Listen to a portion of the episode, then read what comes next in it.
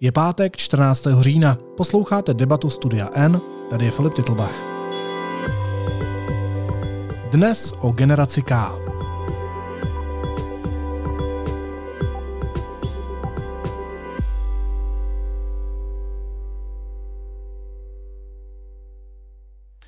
Přibývá lidí, kteří do středu svých hodnot zasadili respekt. Někdo začal u respektu a koncenzu v sexu, jiný od respektu k dětem, sám k sobě, k planetě, zvířatům, anebo třeba k lidem, kteří vyrábí naše oblečení. Ať už je ta pohnutka jakákoliv, respekt je jenom jeden. V dnešní debatě otevřeme téma, které jsme pracovně nazvali generace K. Generace K znamená koncenzuální generace, kterou nedefinuje datum narození, ale hodnoty a chování. A budeme se o tom bavit eh, v pražském klubu Svim, na veřejné debatě s hosty, tak předně děkuji samotnému klubu za prostor, děkuji Koncentu, děkuji organizaci Edison, eh, která to taky s náma ve spolupráci s Denníkem N provádí, díky který tady taky můžeme být a taky děkuji eh, všem, kteří se na nás přišli podívat eh, sem do toho klubu. Tak děkuji. Já mám po svojí pravici panel, silný panel, inspirativních žen a mužů, eh, tak já vás postupně představím, přivítáme se a eh, pak na vás budu střílet svoje zvídavé otázky. Po mojí pravici eh, sedí Johana Nejedlová ze spolku Koncent, Ahoj Johano. Ahoj Filipe. Možná ještě doplním, že koncent se věnuje prevenci sexuálního násilí a obtěžování a vím, že spolupracujete i se školama a že se snažíte rozvíjet sexuální výchovu, respektive nějakým způsobem ji zmodernizovat. Je to tak? Přesně tak. Eh, nám přijde důležitý, aby co nejvíc lidí vědělo o tom, co je právě koncent a souhlas a potažmo i respekt. A aby už se nenavlíkali šprcky na banány, jako to bylo za mých mladých let. Přesně tak. Vedle Johany sedí Tomáš Hrábek, sociolog, marketingový strateg a taky autor knihy Smrt na Facebooku. Ahoj. Ahoj Tomáši, Smrt na Facebooku nebo Smrt Facebooku? Eh, smrt na Facebooku a to bylo před pětimi rokmi, teraz by som napísal tu druhou možná. Já chápu. Vedle Tomáše sedí Ondřej Kaška, který působí v několika spolcích. Jedním z těch spolků je politika nejen pro mladé. A eh, druhý ten spolek eh, se jmenuje Jsme Fair, což je organizace, která se snaží prosazovat um, zrovnoprávnění kvír lidí v Česku, která se snaží otevřít diskuzi uh, o rovnoprávném manželství. Vítej, ahoj. Tak jo, ahoj. Jdeš slyšet, ahoj. Tak je tady Karolína Putová z organizace Mila. Um, to je organizace, která uh, prosazuje respekt k seniorům, ale taky respekt k těm lidem, kteří se o seniory starají, to znamená Přesně. k pečovatelkám a k pečovatelům. Přesně Vítej, tak, my jsme ahoj. zašli se seniorama a pak jsme pochopili, že bez těch pečovatelů to nepůjde. Ahoj. Ano, a o tom se budeme bavit. Katka Trávníčková, mentorka eh, v psychoterapeutickém výcviku, upozorňovala si mě, že mám říct eh, psychoterapii psychoterapeutický a ne psychologický. Děkuji ti za to. A mě ještě nenapadlo, že to bude těžký říct. A na Instagramu taky propagátorka respektující výchovy. Ahoj. Ano, ahoj. A posledním hostem je Matyáš Dinka z hnutí Fridays, Fridays for Future, eh, což je hnutí, jehož cílem je dostat do veřejného prostoru a hlavně um, do té vysoké politiky uh, téma klimatické změny uh, a snaží se o to, abychom konečně pochopili, že je to problém. Je to ano, tak? přesně tak. Ahoj, vítej. Ahoj. Tak, uh, budeme se bavit o respektu a myslím, že je důležitý si nejprve definovat, co to je, protože respekt je pro mě pojem, který se zdá být abstraktní, možná si ho část lidí může vyložit úplně jinak než já, nebo než Johana, nebo, nebo, nebo kdokoliv z vás, nebo kdokoliv z vás, kdo tady s náma sedíte. A uh, někdy se ty abstraktnější pojmy vysvětlují líp, když se řekneme, čím ty pojmy nejsou. Když si vylučovací metodou řekneme, co je opak respektu. A mě by zajímalo, co v těch oblastech, kterých, uh, kterým se věnujete, to znamená to, v čem já jsem vás představil, kde vidíte ten nedostatek respektu, Johano? No, uh, my jsme o tom respektu a vlastně používat ten termín respekt začali, když jsme se začali věnovat sexuálnímu obtěžování, Eh, v barech a klubech hlavně. A vlastně jsme se snažili třeba definovat, co je rozdílem mezi tím, když někoho balím, nebo jak někoho pozitivně balit, a že ho obtěžu. A vlastně nám došlo, že to, co chybí v tom obtěžování, je to, že tam není ten respekt, že si toho člověka jako nevážím, nevnímám, jak on reaguje na to, co já dělám.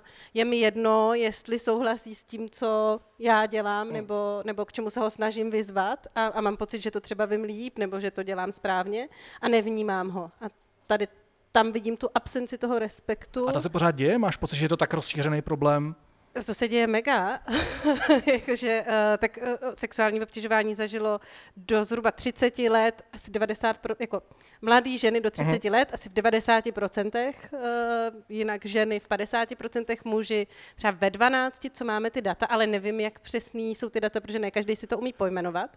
A prostě to, co tam chybí, ten jmenovatel, který jsme si definovali, je podle mě ten, jo, ta absence toho respektu. Vím, že se to děje samozřejmě, já jsem se spíš ptal na tu situaci, kterou si popisovala v barech a klubech, protože vím, že ta situace se v mnoha západních městech a možná i v Praze zlepšuje tím, že eh, jednotliví kluby najímají lidi, eh, na který se můžeš obrátit, když se ti hmm. něco takového děje a ten člověk je rovnou vyhozený, nebo je mu vysvětleno, že takhle se v tom prostředí chovat nemá. My jsme se to právě snažili z toho zahraničí přenést do Česka, třeba svým, ve kterým sedíme, je proškolený v tom, aby uměli ty věci řešit, mají tedy samolepky. Takže když mě začneš obtěžovat, tak je tady někdo, na koho se můžu obrátit. Přesně, tamhle eh, někdo za barem přiběhne a vysvětlí ti, že to není OK. Dobře. Ale... Tobě.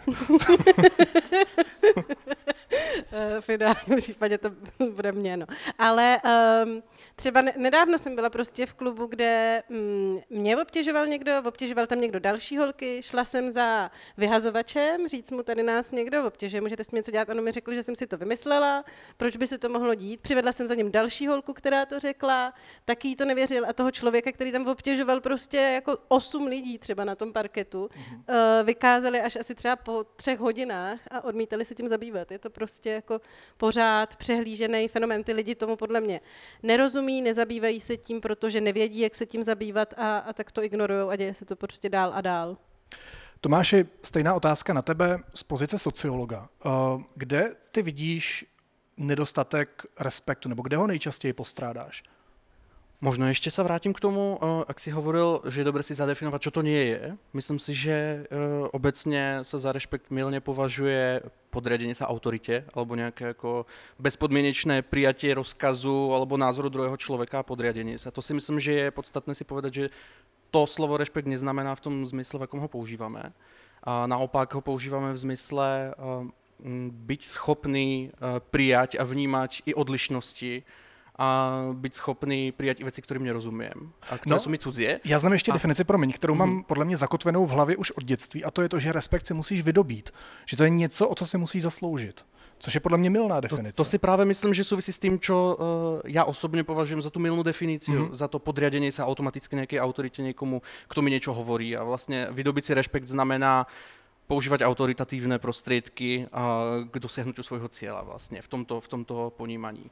A ja si práve myslím, že ten rešpekt, o ktorom sa dnes tu budeme baviť, je o tom prijatí tých odlišností, o tom, že príjmam veci, i ktorým nerozumiem, i ktoré sú mi cudzie, pretože uh, to je ten mentálny krok navyše, ktorý my už uh, sme schopní robiť a mali by sme ho robiť, uh, aby sa nám tu lepšie žilo. A práve keď sa pýtaš na tie, na tie oblasti, kde je najviac vidieť nedostatok toho rešpektu, ja si myslím, že to všetci vnímame i vďaka tej mediálnej a sociálno-mediálnej krajine, v ktorej sa teraz pohybujeme, že tých deliacich čier, napríč, deliacich čiar naprieč spoločnosťou je teraz strašne veľa, pretože sme všetci zasahovaní uh, množstvom informácií, množstvom názorov a deliace čiary idú naprieč uh, rôznymi témami. Náboženstvo, politika, hudobný vkus, trebárs uh, sú postavené na rôznych veciach ako sociálny, ekonomický, kultúrny kapitál a tam práve nám chýba nejaká schopnosť príjmania opačného názoru, alebo iného názoru, alebo niečoho cudzieho. A to, čo sa teraz v spoločnosti deje, tá polarizácia, to je práve to, že každý sa usadíme v tom svojom, nechcem hovoriť extréme, ale v tej svojej škatulke a kopeme si zákopy. A možno si to ani moc neuvedomujeme, ale už len tým, že ten obsah, ktorý sledujeme, je tak silne algoritmizovaný, tak my padáme každý do svojej králičej nory a ťažko sa potom vníma e, to, čo zažíva človek, ktorý je v úplne inej králičej nore. Takže ja to vnímam fakt v různých oblastech života a, a na tom, ako se ta společnost vlastně polarizuje. Rozumím tomu, ale když mluvíš o polarizaci, a uh, o tom, co sledujeme nejenom v české, ale celkově jako v evropské společnosti, v americké společnosti, uh, to obrovské rozdělení, dělení na nesměřitelné tábory, o kterých jsem mluvil, tak uh, to má vlastně i svůj důsledek. Uh, vidíme na sociálních sítích, dejme tomu, myslím, že všichni z nás to zažili, různý uh, shitstormy, obrovskou nenávist, uh, vidíme vzestup extrémů v poslední době právě i v Evropě a i u nás v posledních volbách uh, nějaké extrémní pravice, nějakých extrémních názorů, uh, který uh, právě úplně ten respekt nepatří do jejich hodnotové výbavy. Uh, a vidíme, že tohle všechno se může překlopit i do násilí. Vys kapitol v Americe po zvolení Donalda Trumpa. Uh, nebo teď vidíme naprosto bezprecedentní odporný útok diktátora Putina, okupantů na Ukrajině.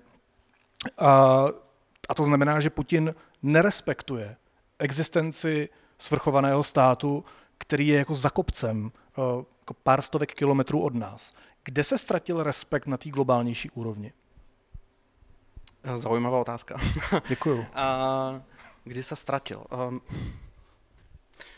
myslím si, že je to, uh, je to i o tom, že um, tak jako sledujeme například na sociálních sítích alebo obecně v internetové kultuře, existuje nejaká časť ľudí, ktorej hovoríme vokálna menšina, ktorí produkujú veľa obsahu, vyjadrujú názory a podobne. A oni ten priestor vlastne, táto vokálna menšina ľudí, kde ich odhadujeme množstvo od 1 do 10% podľa toho, aký obsah vytvárajú, vytvára dojem, že je ich o mnoho viac v spoločnosti. Pretože drvivá väčšina ľudí vlastne obsah nevytvára, ale iba konzumuje. Hmm.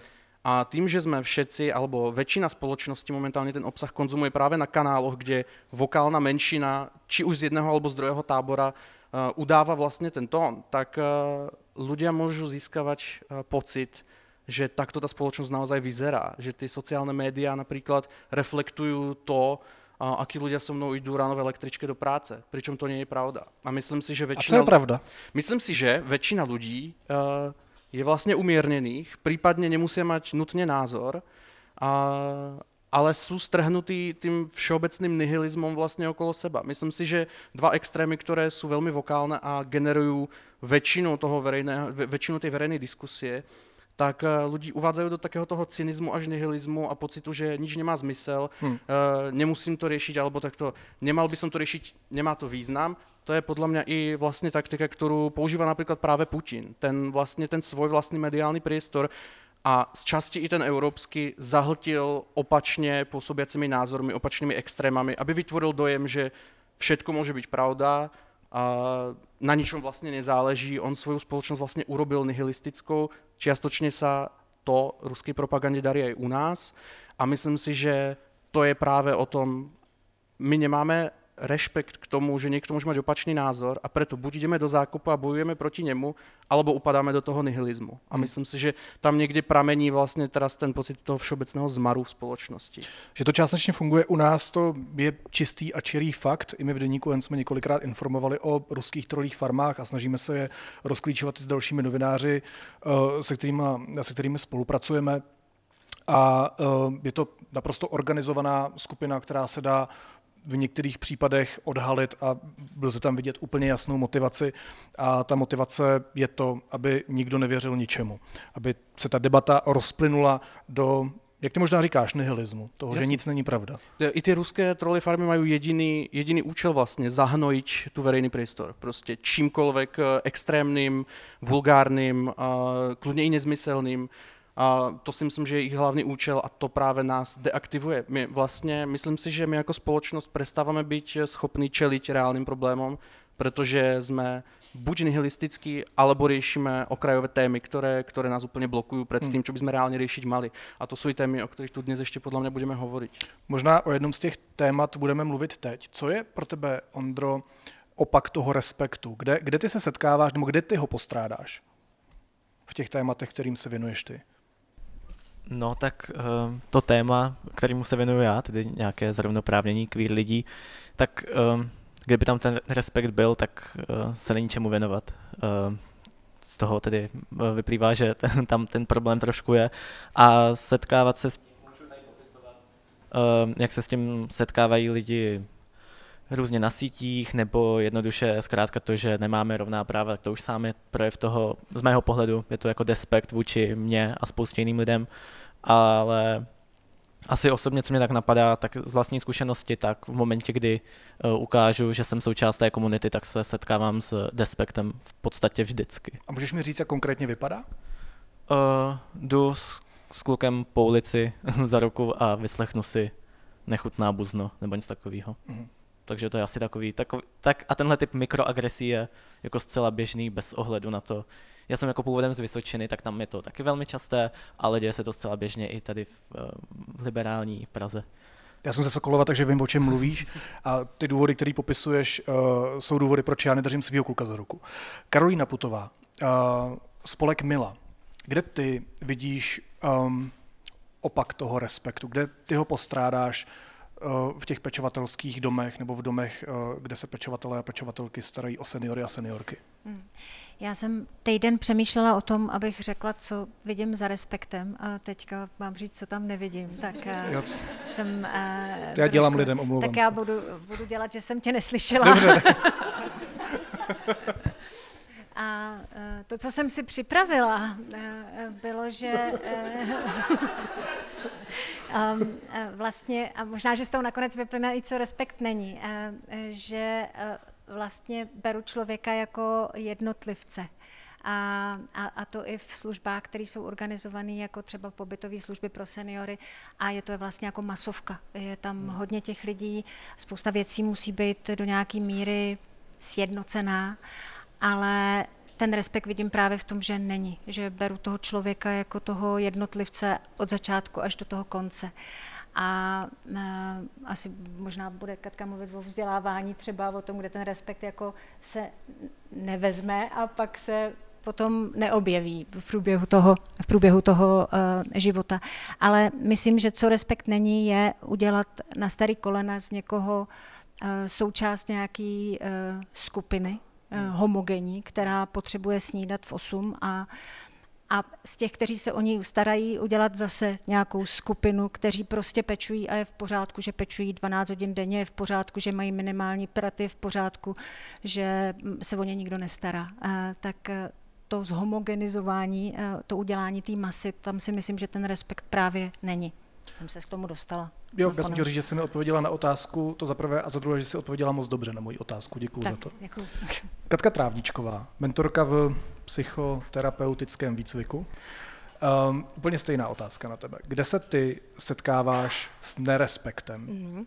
V té oblasti, ve které působím, což jsou především vztahy a rodičovství, je to právě to, že vynecháme jednu složku z toho, jak vnímám svět. Jo? Že vnímám, že my nějakým způsobem nahlížíme na svět, vykládáme si ho skrze naše zkušenosti. A já třeba vnímám sebe, tebe, vás, jako dvě různé věci a pak je tam ještě kontext, který bereme.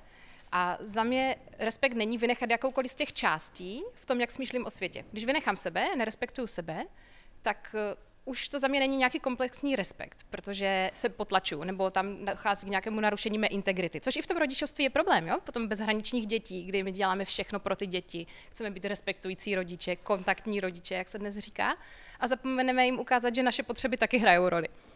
A stejně tak to může být, když vynecháme to dítě, a nerespektujeme jeho, díváme se na něj jenom jako na nedokonalého dospělého, protože jeho mozek fakt je nedokonalý až do 25 let, jo, kdy dozrávají poslední části předního mozku, aby dokázalo hodnotit správně svět, aby dokázalo třeba potlačovat impulzy, Jo, to víme, že dítě prostě čokoládu vidí a chce ji, že jo? My už Já, to trošku Pro mě jenom doplním, že některé mozky nejsou toho schopni ani ve 30. E, jasně. No.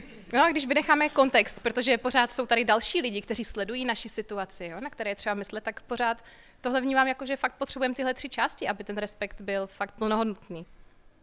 Rozumím. A když to rozšíříme na celou planetu, ano. tenhle náš problém, to už je otázka na Matyáše, který se stará o planetu. No, já jsem nad tím teď přemýšlel a vlastně pokud se stále bavíme o tom vlastně nerespektu, tak, tak ho často vidím v tom, že my vlastně třeba jak tady sedíme, tak dokážeme respektovat to, že tady se tady bydlí vedle, takže prostě chce žít v klidu, že nemáme třeba hlučit nebo tak. Ale nějakým způsobem často zapomínáme na to, že třeba lidi na druhé straně planety, kterou, kterou vlastně tím, že se změna klimatu není, není jenom regionální záležitost, tak uh, často vlastně tak nějak jakoby nás nebo teď mluvím spíš jakoby nás jako společnost nějakou jakoby větší, teď se omlouvám, že to trochu hážu do jedné kopy nebo takhle, ale že uh, často vlastně nás úplně jakoby nezajímá to, že tam se někdo má fakt špatně, protože prostě to klima se tam mění drastičtěji než, než tady a my tomu jako často přispíváme. Uh, takže tam vidím asi hodně ten nerespekt a, a tak, no. No a um, proč nám třeba nedochází fakt, že důsledkem tohohle všeho může být třeba masivní migrace, což už znamená, že je to můj a tvůj problém? No, je to, je, je to tak a spousta lidí to právě moc nebere a vlastně i když potom uh, tady ti uh, migranti, kteří prostě utíkají před, uh, před tím, co je doma, uh, přicházejí, tak často se ne vždycky setkávají úplně s, při, uh, s otevřenou náručí, což mi připadá jako další, další nějaký jakoby znak toho nerespektu. A je to takové trochu, trochu vlastně uh, depresivní, že my vlastně pomáháme něčemu, co vlastně ničí ně, ně, něčí domov a zároveň vlastně, když oni potom přijdou k nám, tak ještě jim zabouchneme dveře před, před nosem, že to mm-hmm. takové trochu, no. Pojďme k naší osobní motivaci, k tomu, proč se o tom bavíme, k tomu, proč vy to reflektujete ve svých zájmech, ve své práci, ve svých koníčcích, by se možná taky dalo říct, protože v tom vidíte smysl a děláte to um, i bez nároku třeba na peníze některé věci. Uh, jak, jak a kdy jste se uh, v těch svých životech, nebo v jaké fázi jste si uvědomili, že, že je třeba souhlasu, že je potřeba si uvědomovat vlastní hranice uh, a cizí hranice taky. Uh, v komplementaritě, co to je za slovo, co jsem to použil, v kontextu, uh, v kontextu tohohle tématu. Vlastně mě zajímá, jestli si dokážete vybavit nějaký momenty, prožitky, konkrétní situace, kdy jste si uvědomili, že to nastavení hranic vůči sobě a vůči ostatním by tam mělo být? No, já si asi neumím představit přesně ten moment, kdyby se mi dělo třeba něco nepříjemného a v tu chvíli jsem si uvědomila, jako tohle to je bez toho souhlas. Tohle to neobsahuje ten respekt, ten souhlas. Spíš hmm. si myslím, že to ke mně přišlo s nějakým feministickým jako vnímáním toho světa jako takového. A myslím si, že ten, to feministické přesvědčení to v sobě jako hodně obsahuje, že um, s ostatníma musíme jednat s respektem, musíme řešit, jestli máme souhlas k různým věcem, který druhým děláme, nebo asi hlídat, jestli ten souhlas mají ti druzí a umět si třeba nastavovat ty naše hranice. To je podle mě jako hrozně důležitý v tom, že ten souhlas jako samozřejmě je o těch druhých, ale je i o tom, že já si umím ty hranice určit a umím říct, tohle mi nedělej, eh, není mi to příjemný a učit se stát si zatím, protože právě pro mě jako malí jsme se hodně, obzvlášť my holky, učili, že nevím, eh, když ti kluci tahají za vlasy a, a vytahují ti eh, spodáry, to se dělalo u nás na základce, tak je to vlastně hrozně cool, protože jsi ta oblíbená, který to chtějí dělat. A teď zpětně vidím, že to bylo přesně něco, co neobsahuje ten souhlas, neobsahuje to ten respekt a dává nám to ty uh, špatný vzorce, kterými se pak musíme odnaučovat a učit se vnímat, co, co teda je s naším souhlasem a není a kde jsme ten souhlas měli nebo neměli dávat. Tomáši, uh, promiň, já tě přeskočím, protože mám na tebe vypečenější otázku. Ale Ondro, uh, v kontextu toho, co říkala Johana, uh, se chci zeptat na jednu věc um, a chci, uh, chci vlastně s tebou porovnat, jestli máme nějaký podobný zážitek nebo podobnou zkušenost. Já, když jsem nad svou otázkou přemýšlel, občas to dělám, tak jsem si uvědomil, že uh, pro mě tím momentem nebo nějakou sérií situací, které ve mně vyvolaly respekt vůči ostatním a nastavováním nebo, nebo respektováním těch hranic ostatních lidí, bylo to, že jsem se sám setkal s nějakými ústrky jako queer člověk. A to byl moment, kdy jsem si uvědomil svoje privilegium jako muž, třeba vůči ženám, nebo jako um, obyvatel střední Evropy vůči jiným regionům, kde se třeba lidi nemají tak moc dobře. Zkrátka setkání se s tím, že nejste privilegovaný člověk, nebo nemáte, nejste v rovnítku s těmi ostatními, vás donutí přemýšlet, nebo je tam ta velká možnost, že vás to donutí přemýšlet nad tím, jak se asi cítí druzí lidé. Je to moment, který mě možná pomohl se vyvinout určitou dávku empatie a rozpoznávání uh, právě toho respektu. Je to něco, co si prožil taky, anebo, nebo máš v sobě nějaký jiný zážitky, prožitky, pocity, eh, kvůli kterým se začal věnovat tématům, kterým se věnuješ dneska? Já jako zcela rozumím té otázce i tomu uh, myšlenkovému pochodu, co, co jako u tebe proběhl, ale u mě to asi jako tak nebylo vůbec. Uh, já jako takhle, když jsem nad tím uvažoval, tak mi došlo, že nějaký moje první projevy vytyči, jako snahy vytyčit si hranice byly v momentě, kdy jsem byl svědek nějaké situace, mm. typicky ve škole prostě jako otravný eh, spolužák, který uh, jako šel do nějakých uh, slečen uh, jako verbálním útokem z nějakého důvodu XY. A ty slečny se třeba neozvaly, tak tam byl jako moment, kdy si vybavím, že já jsem jako nějak se to snažil korigovat tu situaci. Uh, a bylo to v době, kdy já jsem si jako neuvědomoval, že jsem jako součástí queer komunity, uh, což souviselo prostě s tím, že se o tom tématu v mých prostorách až tak jako, jako v instituci ve škole a tak nemluvilo. Um, došlo mi to až daleko později. Uh, a když mi to pak došlo, teda, že jsem také součástí uh, té komunity, tak tam si myslím, že je to taková ta docela jako běžná, nebo už poměrně známá, minimálně uh, pro mě, teze, že jako každý, kdo zažil nějakým způsobem právě jako odmítnutí, ať z důvodu orientace, pohlaví, jakýhokoliv toho kritéria, na základě kterých se to jako máme tendenci stále dělit, tak tihle lidé obecně mám pocit, že jsou citlivější ke všem těm tématům, které se jich konkrétně nemusí týkat. Takže třeba kolem, jako u mých uh, uh, gay kamarádů, tak je prostě hromada lidí, uh, co jako velmi aktivně se angažuje třeba právě jako v klimatických otázkách nebo i v těch feministických otázkách. Takže si myslím, že tady tohle nějaký sdílená, sdílený jako trápení, každý trošku jako z jiného důvodu, tak uh, já jsem to probíral i s mojí mámou, která je psycholožka. a vlastně mi to potvrdila tady tu moji úvahu, že to tak jako je, že ti lidi, co sami si něco prožijou takového nehezkého, tak mají tendenci být takový jako um, více vnímají to okolí, jsou víc nasměrovaní ven, nejenom teda na ty své uh, životy, kde se nesetkávají úplně s uh, problémy nebo s nějakým takovým tím odmítnutím. Dokonce existují studie, které prokazují, že tihle lidé, kteří si prožili ústrky, se častěji dostávají do pomáhajících profesí, což je zřejmě ten důvod, který, uh, který akcentovala tvoje máma a ty teď uh, skrze svoje ústa a mikrofon směrem k nám. Um, ještě mě napadlo, že tohle může mít i historickou souvislost, protože um, marginalizované skupiny se často jak si spolčují a snaží se uh, prosadit nebo, nebo pomoct prosadit rovnoprávnost svoje práva těm druhým. Viděli jsme to v 60. letech uh, v Americe kolem Stonewallu a tak dále, kdy to byly právě ženy, uh, které pomáhaly queer lidem. Dneska, když jsme viděli zákazy potratů v Polsku, byla to velmi hlasitá uh, nerad slovo komunita, ale byly to queer lidé, kteří se často zastávali žen a kteří zvedali feministická témata.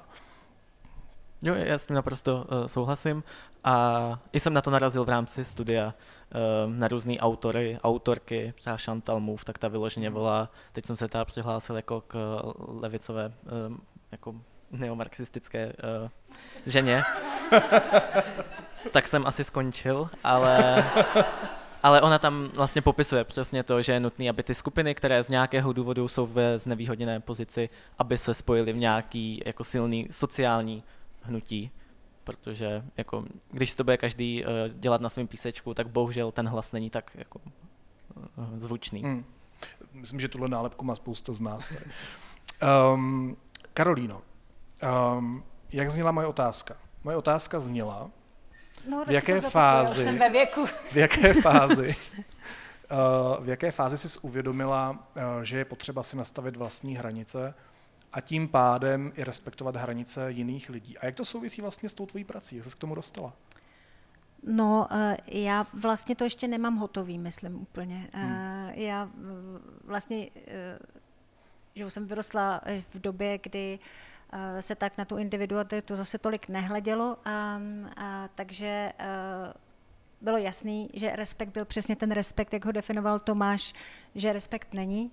Takže uh, já jsem se začala uvědomovat až opravdu nedávno vlastně, že i já mám nějaký jako um, oprávněný pocity, nebo respektive, že nemusím opravňovat, že je mám, že je prostě můžu jenom mít a že můžu mít nějaké potřeby. Je to vlastně novinka uh, posledních třeba 20 let mýho života. A to není proto, že bych žila v nějakým, já jsem úplně privilegovaná, akorát, že jsem si ty privilegia neuměla uchopit nějak, že jsem nevěděla, že je mám. A s prací to jsou, a takže tady je takový postupný proces uvědomování si, že nejen já se nějak jako můžu vymezit, ale že se všichni můžou eh, docela dobře vymezit a že to vlastně vůbec nebrání dobrým vztahům, hmm. že naopak je to nějaký vlastně asi jeden z těch složek, jak o tom mluvila Katka, že jedna z těch složek, které jsou nezbytné pro to, aby člověk mohl respektovat lidi kolem, být si vědom toho, kde začíná a končí a, a co ten respekt vlastně, jak se to jako dělá. Takže eh, já jsem stále v procesu a co se týče toho, té naší práce, kterou děláme v domovech, tak tam to bylo taky, že my jsme přišli a chtěli jsme vlastně hrozně vysvětlit těm pečujícím, jak se mají chovat k těm seniorům. A že tam jako přijdeme a teď jim to vysvětlíme a oni to už budou dělat. A uvědomili jsme si, když jsme tam přišli a začali jsme jim naslouchat, začali jsme jako opravdu jako respektovat to, že tam jsou a že můžou mít nějaký názor a začali jsme sledovat, v jakých jsou podmínkách a co dělají a, a co se po nich chce, tak jsme si uvědomili, že ten respekt napřed musí dostat, aby ho někomu mohli dávat. Vlastně úplně stejně jako každý z nás musíme vědět o tom, kdo jsme a co jsme a vědět, že na to máme právo, abychom mohli to právo přiznat lidem kolem, si tak myslím. Mohla bys, Katko, tahle slova potvrdit anebo vyvrátit v teoretické rovině psychoterapeutky? Hmm, já jsem právě chtěla komentovat, že to Karolína moc dobře řekla, že skutečně to dítě, jak si vytváří obrázek o světě a samo o sobě, tak když zažívá respekt, tak je pro něho přirozenější ho dále jako vykazovat vlastně.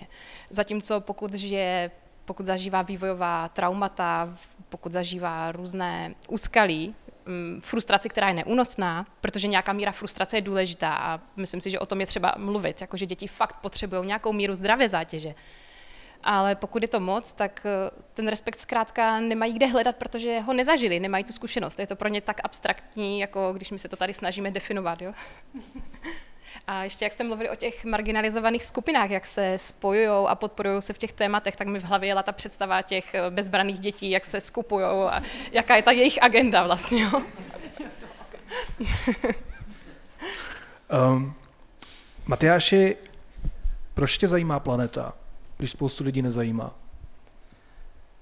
Uh, já jsem přemýšlel nad tou předešlou otázkou, ale můžu to zkusit nějak dát dohromady. Uh, já si myslím, že to je i částečně... Důležitý je um, udržovat moment překvapení v debatě.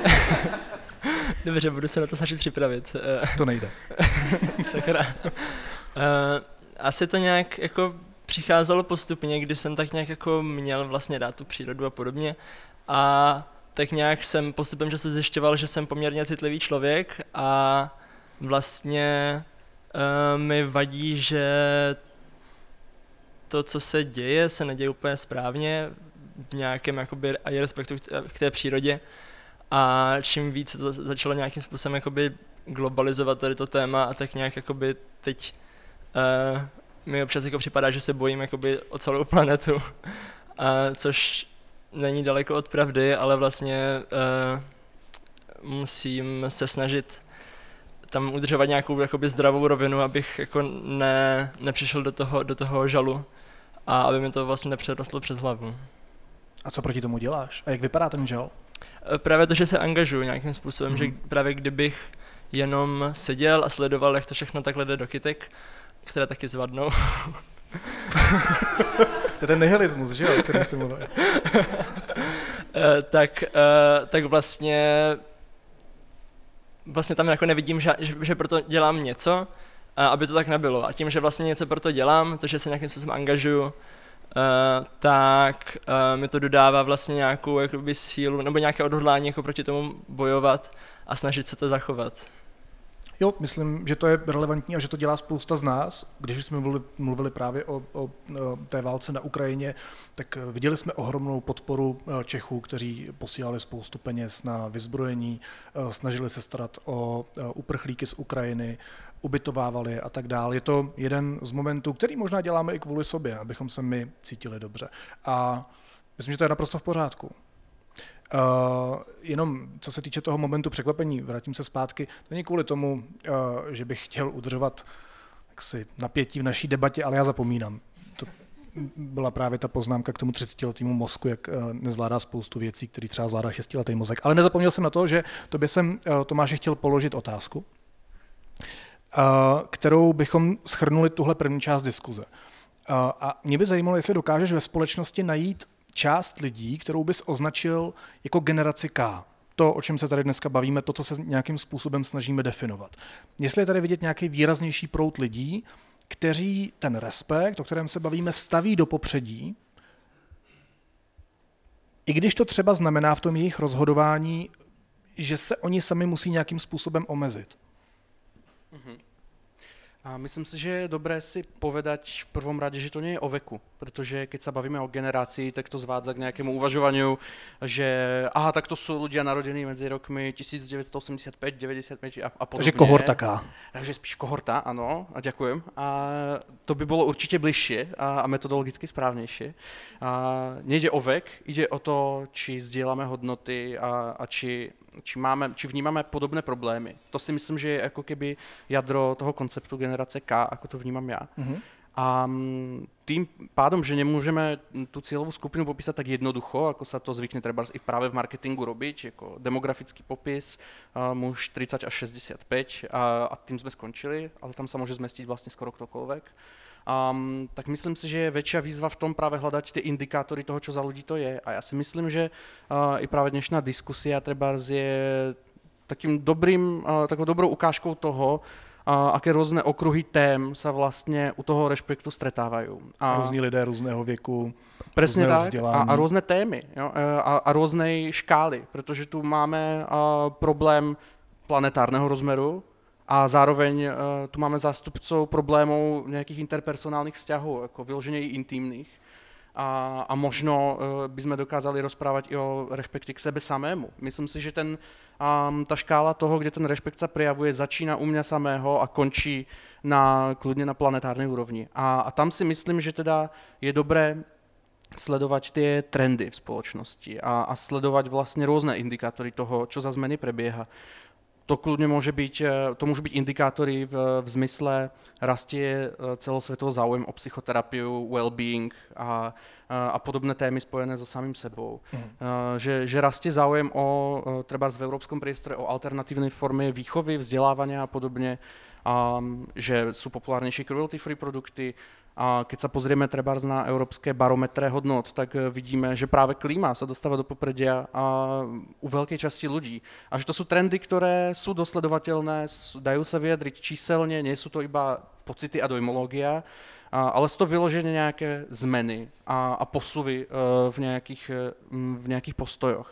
A pokiaľ by som mal komplikovane a zdlhavo skúsiť zadefinovať generáciu K, tak by som ju hľadal na priesečníkoch týchto tém. Pretože myslím si, že tam sa nachádzajú ľudia, ktorí ten rešpekt a ten koncent a rôzne podoby tohto konceptu vlastne majú v popredí, i keď nutne nemusia používať rovnaký jazyk medzi sebou. A myslím si, že koncept rešpektu je niečo, čo nám takto i spätne môže dávať zmysel, veď áno, to je to vlastne, čo riešim za tému, ale nikdy by ma nenapadlo to takto nazvať. A myslím si, že mať možnosť uh, onálepkovať sa, že som súčasťou generácie K a mať možnosť povedať, a moja téma je rešpekt a koncent, či už vo vzťahu k sebe, alebo k druhým, alebo k planéte, tak si myslím, že môže pomôcť práve tým ľuďom um, sa i nájsť a, a začať spolupracovať, alebo sa minimálne vidieť a trošku rozdroliť ten nihilizmus, pretože je možné, že uh, skupiny ľudí, ktorí bojujú proti klimatickým zmenám, že sa môžu treba niekedy cítiť, ako že ich je málo a že potom ľudia, ktorí, e, ktorým ide o alternatívnu výchovu, si môžu, sa môžu tiež cítiť byť, že sú okrajoví a že ich je málo, ale v momente, keď začneme všetci vnímať, že a, tá téma tam niekde uprostred je vlastne rovnaká a že má len rôzne ako podoby, myslím si, že to môže pomôcť a, tomu boju proti tomu nihilizmu. A kolik nás je? Um, Nestihol som si urobiť výskum, uh, nejaký celoplošný ešte predtým, tak tady máš vzorek. A tu nás je okolo 50. Si no a teď nevíš, jestli se, jestli se tito lidé identifikují jsou... ke generaci. Samozřejmě... Můžete zvednout ruku, kdo se identifikujete k tomu, o čem se tady bavíme? Alebo naopak, je tu někdo, kdo s tím vůbec nesouhlasí a přišel sem klást komplikované otázky? Ne. Vidíš, tak možná to bude hodně lidí nakonec. Takže to sú presne tie miesta, kde by som týchto ľudí hľadal. A tieto akcie, kde sa stretávajú, a facebookové skupiny, kde sa organizujú. A, a myslím si, že je dobré to začať vnímať tak, že nejde o nejaké okrajové extremistické skupiny, ktoré majú každá svoju vlastnú agendu a navzájom si nerozumejú. Myslím si, že je naopak prínosné začať hľadať ten spoločný jazyk a môže to začať kľudne o jedného slova a to slovo môže byť práve treba z rešpekt. Nebo kohorta. Nebo kohorta, áno, samozrejme. Katko, ano. já bych se rád zastavil u toho respektu k sobě. Mm-hmm. Co, jak poznám, že mám respekt sám k sobě? Mm, ač to zní trochu ezo, tak mi připadá, že je prima uvažovat z nějakém pojmu, jako že máme nějakou esenci svého bytí, jako to je takový moment, kdy cítíš, že je ti dobře. No, může to být sledování západu slunce, může to být, že objímáš svého partnera, partnerku. A tehdy cítíš, že jsi ve spojení sám se sebou. A to je něco, čemu říkám vnitřní integrita, jo? nebo integrita vůbec jako pojem, jo? jako celistvost. A ve chvíli, kdy nám chybí respekt, kdy nám někdo neposkytuje respekt, tak narušuje naši integritu, tím nás ohrožuje. A to zase může vést k tomu, že my potom reagujeme jako přehnaně. Že jo? A protože jsme u toho, že tady, nám to tady s otázkama moc nejde, tak potřebuji, ať mi připomeneš, na co se ptal. Uh...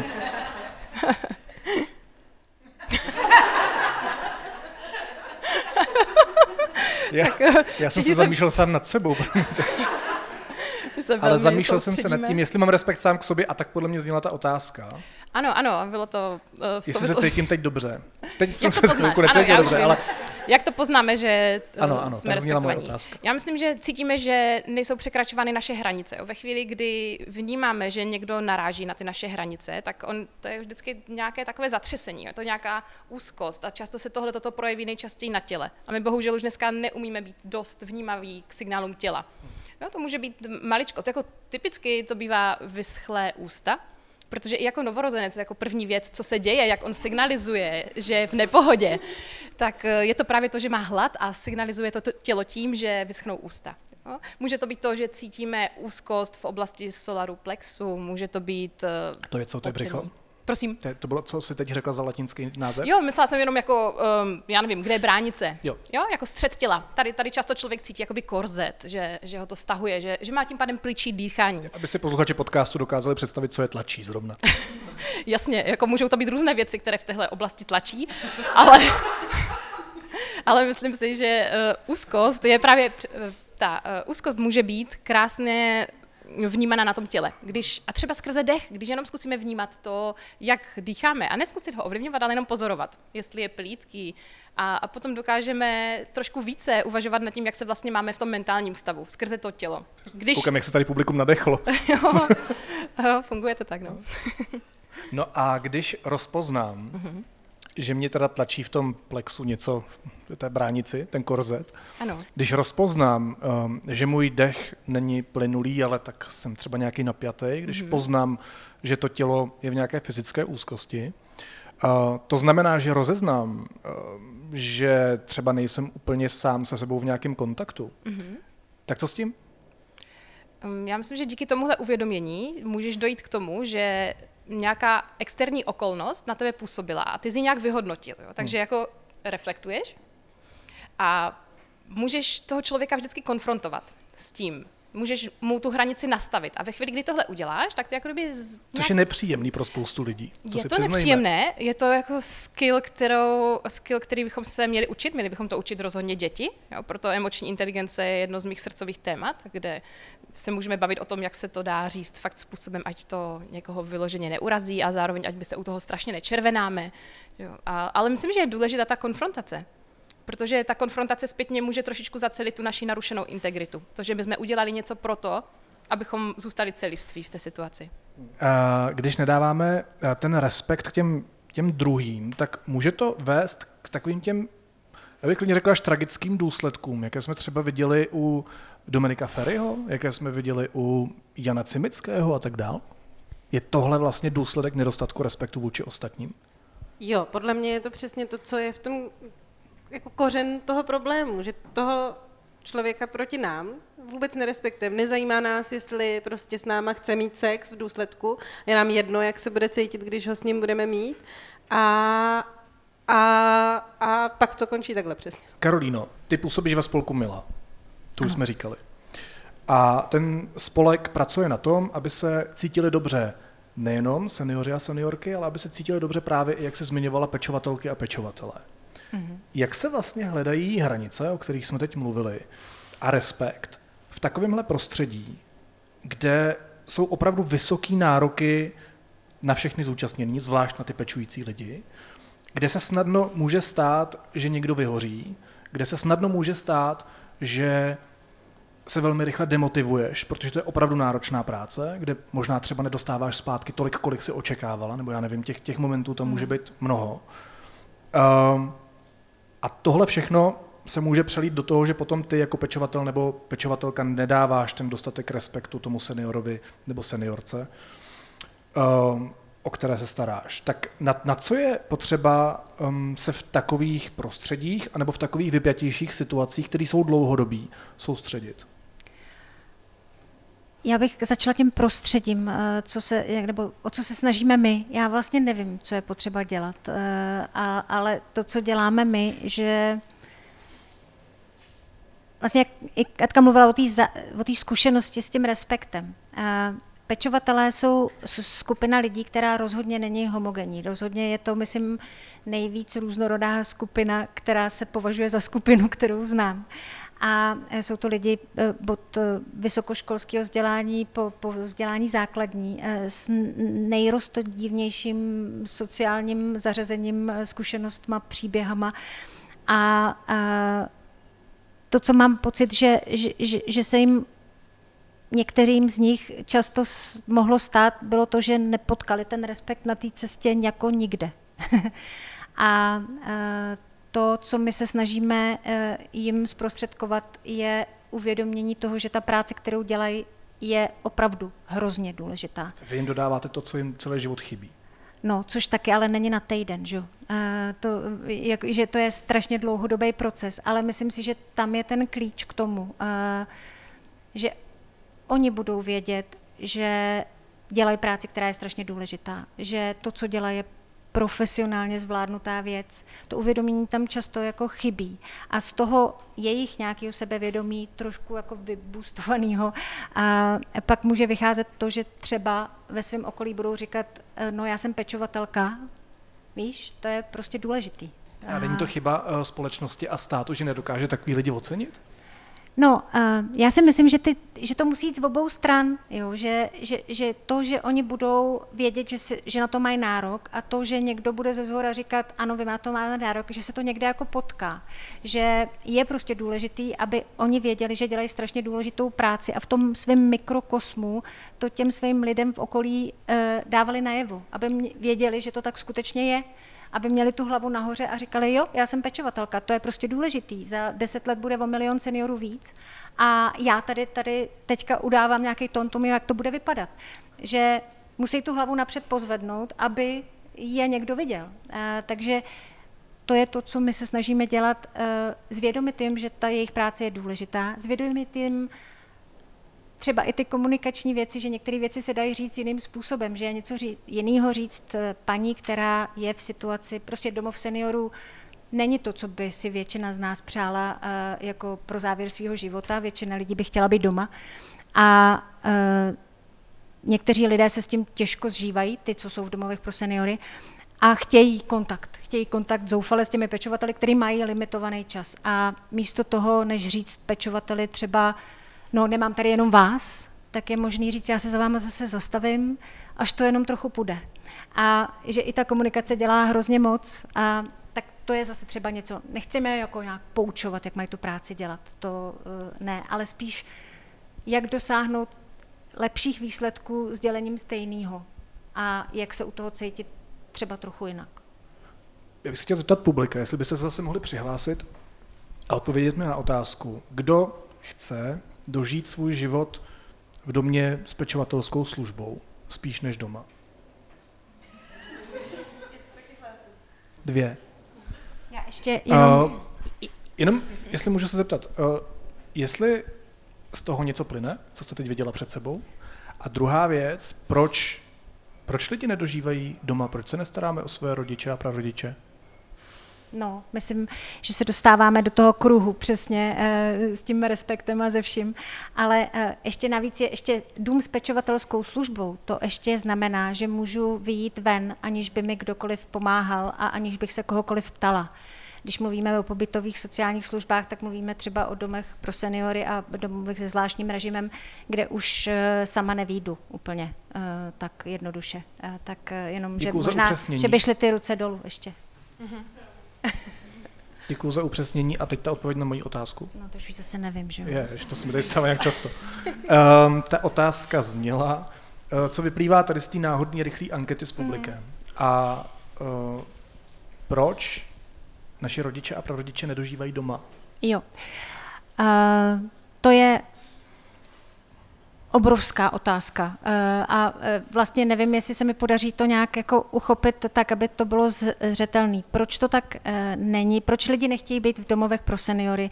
Myslím si, že je úplně přirozený, že chtějí být doma.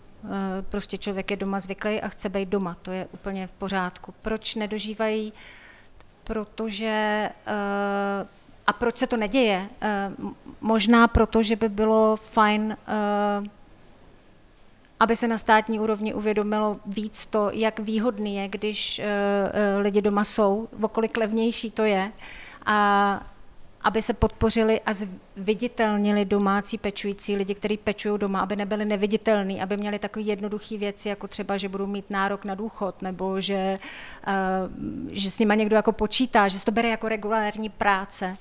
A zkrátka, že by ty podmínky těch pečujících byly jiný, a pak ještě úplně na začátku to, aby vzdělávání dětí bylo jiný a výchova dětí byla jiná a aby měly ty děti uh, fakt chuť se starat, no.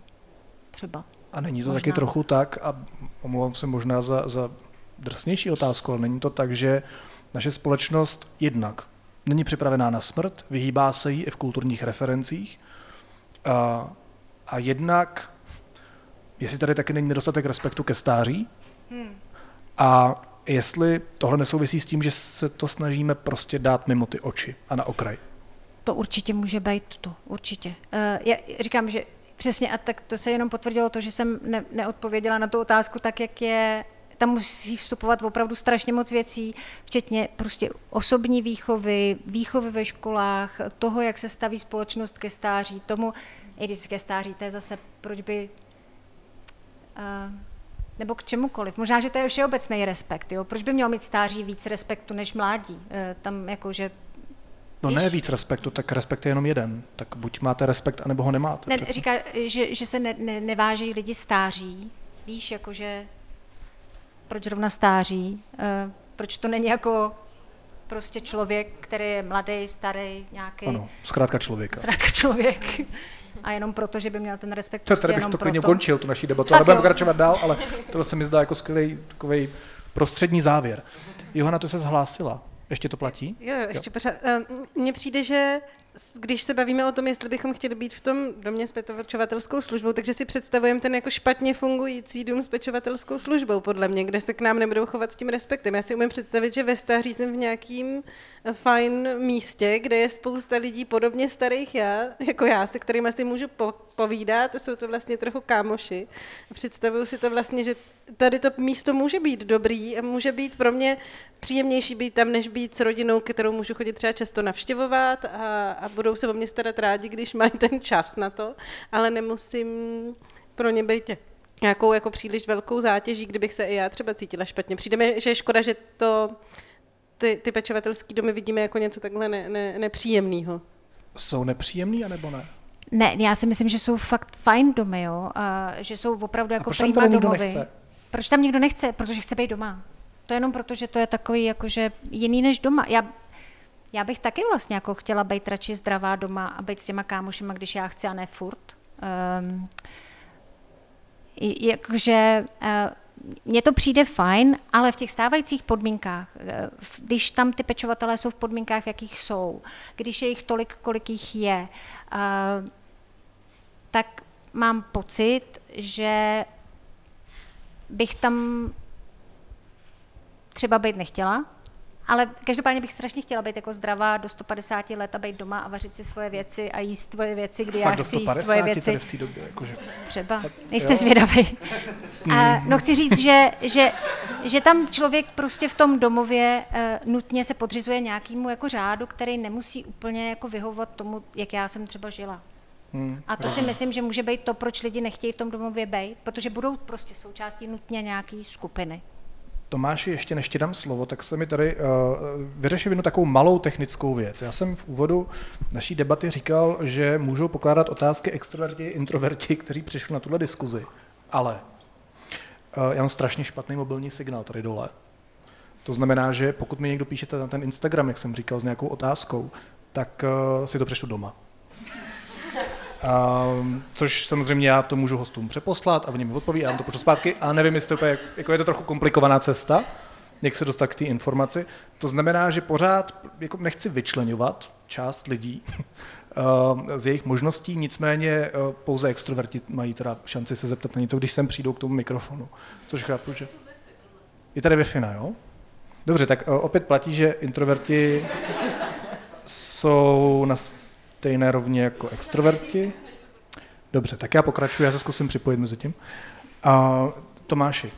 Ale jak jsme se bavili právě o tom starnutí, umírání. Jo, můžete psát, když tak eh, vlastně po většinu jako naší historie my jsme to robili doma, ale když přišla modernita, tak jsme to odložili někam za plentu právě eh, a schovali jsme se předtím. A myslím si, že jsme se od té doby ještě toho vlastně moc nezbavili toho pocitu, že být někde v instituci znamená automaticky být odložený mimo, mimo pohled uh, ostatných lidí a vlastně být jako keby vytlačený i z toho socioekonomického života, čo si myslím, že je zase další důležitý point, uh, jako neomarxista musím uh, zdůraznit, že, uh, že, je. že, že uh, že, že z týchto svojich lavicových pozícií musím připomenout, že pokud už člověk nie, nie je v tom, ako sa hovorí, produktívnom veku, tak vlastně přestává být zaujímavý spoločensky. Hmm. My jsme si to v této společnosti takto nastavili a tam podle mě i pramení vlastně potom ten nedostatok respektu, protože a, ako může mít někdo respekt k někomu, kdo je v podstatě odložený, neproduktívny a má další takéto nálepky. Takže tam si myslím, že je dobré se začať o tom bavit vlastně ještě o pár krokov skôr, uh, ještě předtím, než se lidé vlastně dostanou do různých těchto domů, sociálních služeb a podobně, protože to už je vlastně len ten poslední krok a mali bychom se o tom možno začít bavit trochu skôr. Ondro, uh, já se tě chci zeptat na jednu věc. Um, jsi člen organizace Jsme už jsme říkali, že se snaží o rovnoprávnost uh, lidí v téhle společnosti. A myslím, že queer lidi se často můžou setkat ve společnosti s takovými těma připomínkama. Já mám mezi homosexuály kamarády, ale třeba ať, nevím, se neberou. Um, nebo já to toleruju, ale ať nejsou před mýma očima. Ať není pride nebo něco, to je jedno. Um, proč nestačí tolerance? Jaký je rozdíl mezi tolerancí a respektem? Jo, tak eh, na tu otázku já se zamýšlím poměrně často. To jsem a rád, že jsem ji položil, aspoň jednu. tak ze mě snad vyleze něco eh, jako na úrovni trochu. A co se týče té tolerance, tak z mýho pohledu uh, bude to možná trošku delší odpověď, tak se omlouvám. Uh, prvně jako nějaký můj lehce názor, pak uh, se to pokusím trošku ukotvit u nějakého uh, inteligentnějšího člověka, který to popsal jako obšírněji. Um, tolerance za mě je pod tím respektem. Respekt je nějaká hranice, která prostě má být a není to jenom, že si to myslí pár jako lidí, co mají možnost se zamýšlet nad tím, jak, jak má vypadat komunikace mezi lidmi, ale máme to konec konců napsaný třeba i v té listině. Je to tam, že, že jsme si rovní uh, údajně. Pak jako ten projev už je trošku, ta realita může být trochu jiná. Ta tolerance je ta za mě pod tím základem, který má být a vůbec se o tom nemáme bavit. Má být jenom tím, že člověk je. Um, a tak to je asi ta první část, že tolerance nestačí, protože zároveň tam i trošku najednou um, mě vystává jako otázka, proč vlastně mě někdo vůbec jako toleruje, že mám kluka. Jakože, co je na tom k tolerování? Nebo co je k tolerování, že se dva jako muž s ženou vzali. Já vám to toleruju, ne, tak jako respektuju vaše rozhodnutí, ale úplně jako mám tam trošku to i s tím negativním. Buď vlastně rád, že to toleruju. To, to by ti mohlo stačit, že jako seš tolerován. Ale podle mě ne, podle mě základ je jako být respektován. A pak ještě k tomu mě napadlo, Ehm, já jsem v rámci eh, jedné jako eh, přípravy na diskuzi ve škole eh, jsme tam se bavili spíše o hate speech, takže ten článek od toho autora byl v kontextu hate speech, ale on tam právě popisuje to, že tady ten základní respekt má být daný všem bez rozdílu. A pak je ale naprosto v pořádku mít vůči někomu jako vyšší míru respektu, protože dělá něco, co považujeme jako za, za důležité věnuje se nějaké skupině, která není tolik vidět z různých důvodů. A tam je už pak úplně v pohodě uh, toho člověka třeba i obdivovat, nebo mít k němu nějakou úctu uh, zdravou. Asi ne úplně nějaký kulty osobnosti, ty jako nevycházejí. Ale... No, k komu? takže to si myslím, že uh, je důležitý a proč je ten respekt důležitější než ta tolerance. Uh, v momentě, kdy jsme všichni respektovaní, tak uh, ta společnost v momentě, kdy vidí nějakou tu mikroagresi, jak jsme si tady zmiňovali na začátku, že to, že se nedržíme své partnery za, ruce, protože se obáváme nějakých mikroagresí a radši tomu předejdeme, tak ta společnost, která je nastavená takhle s respektem, tak nedovolí, aby tady tohle chování vůbec uh, bylo na místě. Zatímco když to jenom ta tolerujeme, tak to můžeme právě zhodit tím, že a tak, teď jenom měl poznámku, teď on tě jako nezbyl, nebo tak, tak tě toleruje docela. Uh, ty jsi řekl, že to řekneš inteligentně a dlouze, to se ti podařilo. Kdybych to měl schrnout krátce a jako idiot, uh, tak, uh, um, tak neříkáš vlastně, že Tolerance je povýšenecký postoj na rozdíl od respektu. Když někoho toleruju, tak mu dovoluju něco. Když to, když někoho respektuju, tak ho respektuju v celé svý šíři. Je to tak? No je. jo, určitě. Jo, tak uh, zaznívá to i pak od té politické reprezentace, že jo, že vlastně já toleruju to, že mají registrované partnerství, tak vlastně hmm. to je to jako, no ale to není jako dostatek, že jo. Hmm. Prostě to není ten respekt. Respekt by byl jako narovnání práv, což ano. se prostě neděje. To, že třeba politik chce skákat z okna, když uh, by ho měl adoptovat eh, gay pár, tak to není ani respekt, ani tolerance vlastně. Tam už se jako pohybujeme v úplně jiných jako nějakých... Rovinách. Ano. ano, Tomáši. A já právě ještě k tomu, že i v sociologických výzkumoch se vlastně často zkoumá nějaká tolerancie k různým fenoménom. Například na Slovensku se zkoumá a ako veľmi ľudia tolerujú napríklad to, že by v ich paneláku žil Maďar, ako veľmi tolerujú to, že by napríklad žil vedľa nich, ako veľmi by tolerovali to, že si vezme ich dieťa za manžela Až tak? a podobne. Jo, a to sú vlastne rôzne stupne tolerancie a, ale tolerancia má škálu, ale respekt by ju mať nemal, respektive respekt, respekt ju nemá, tu škálu. Mm. Respekt je len jeden vlastně.